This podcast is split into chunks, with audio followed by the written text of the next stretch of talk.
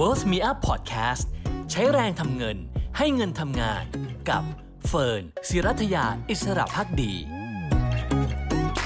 เจอกันอีกครั้งนะคะใน Milli Move ค่ะกับพลังวันละนิดนะคะ ที่ช่วยให้คุณใช้แรงทำเงิน ให้เงินทำงาน และใช้ชีวิตได้ดีขึ้นทุกวันนะคะ ขอแค่วันละนิดค่ะ วันนี้มาดูพลังแห่งมิตรภาพกันสักหน่อยค่ะผู้ชมมีเพื่อนสนิทสุดๆ บ้างหรือเปล่า และมีกี่คนคะเชื่อหรือเปล่าว่าถ้าเรามีเพื่อนสนิทมากกว่า 5 คน เราจะมีความสุขมากขึ้นถึง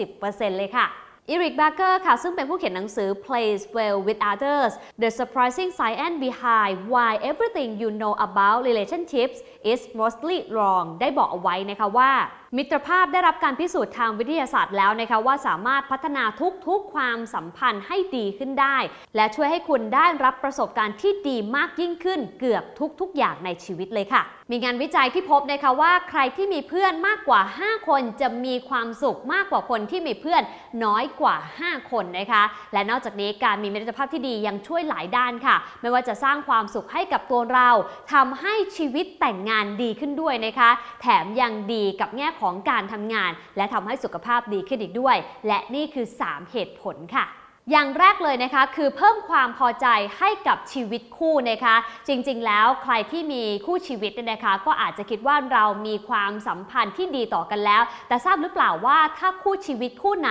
พยายามเป็นเพื่อนหรือว่าเป็นเพื่อนกันจริง ๆ จะทำให้เขามีความสุขมากยิ่งขึ้นค่ะ โดยผลวิจัยของแกลลอบระบุนะคะว่า 70%ของความพึงพอใจในชีวิตคู่นั้นเกิดจากมิตรภาพของพวกเขานะคะ ดังนั้นคำว่ามิตรภาพฉันเพื่อนสำคัญมากกว่าความผูกพันทางกายภาพอีกค่ะ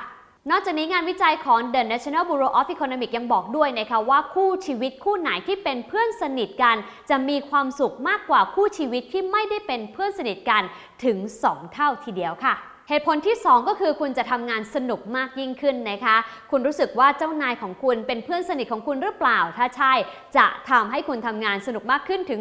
2.5 เท่าทีเดียวนะคะ นอกจากนี้มิตรภาพจากเพื่อนร่วมงานยังช่วยเปลี่ยนมุมมองในการใช้ชีวิตของคุณได้อีกด้วยนะคะแล้วก็มีการวิจัยที่พบนะคะว่าถ้าคุณมีเพื่อนร่วมงานมากกว่า 3 คน คุณจะมีความสุขกับการทำงานถึง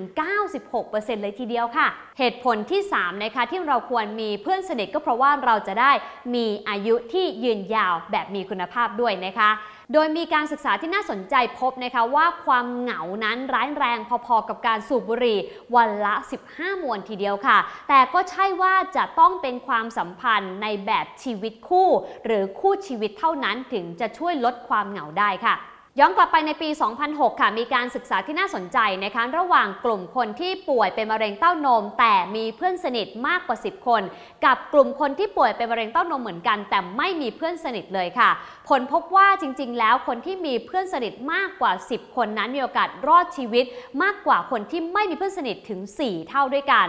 และสามีของเธอไม่ได้มีผลต่อการศึกษาในเรื่องนี้เลย แม้แต่น้อยค่ะ เช่นเดียวกับการศึกษาผู้ชาย 736 คนนะคะที่พบว่าคนที่มีเพื่อนมีโอกาสที่จะลดอัตราการป่วยเป็นโรคหัวใจ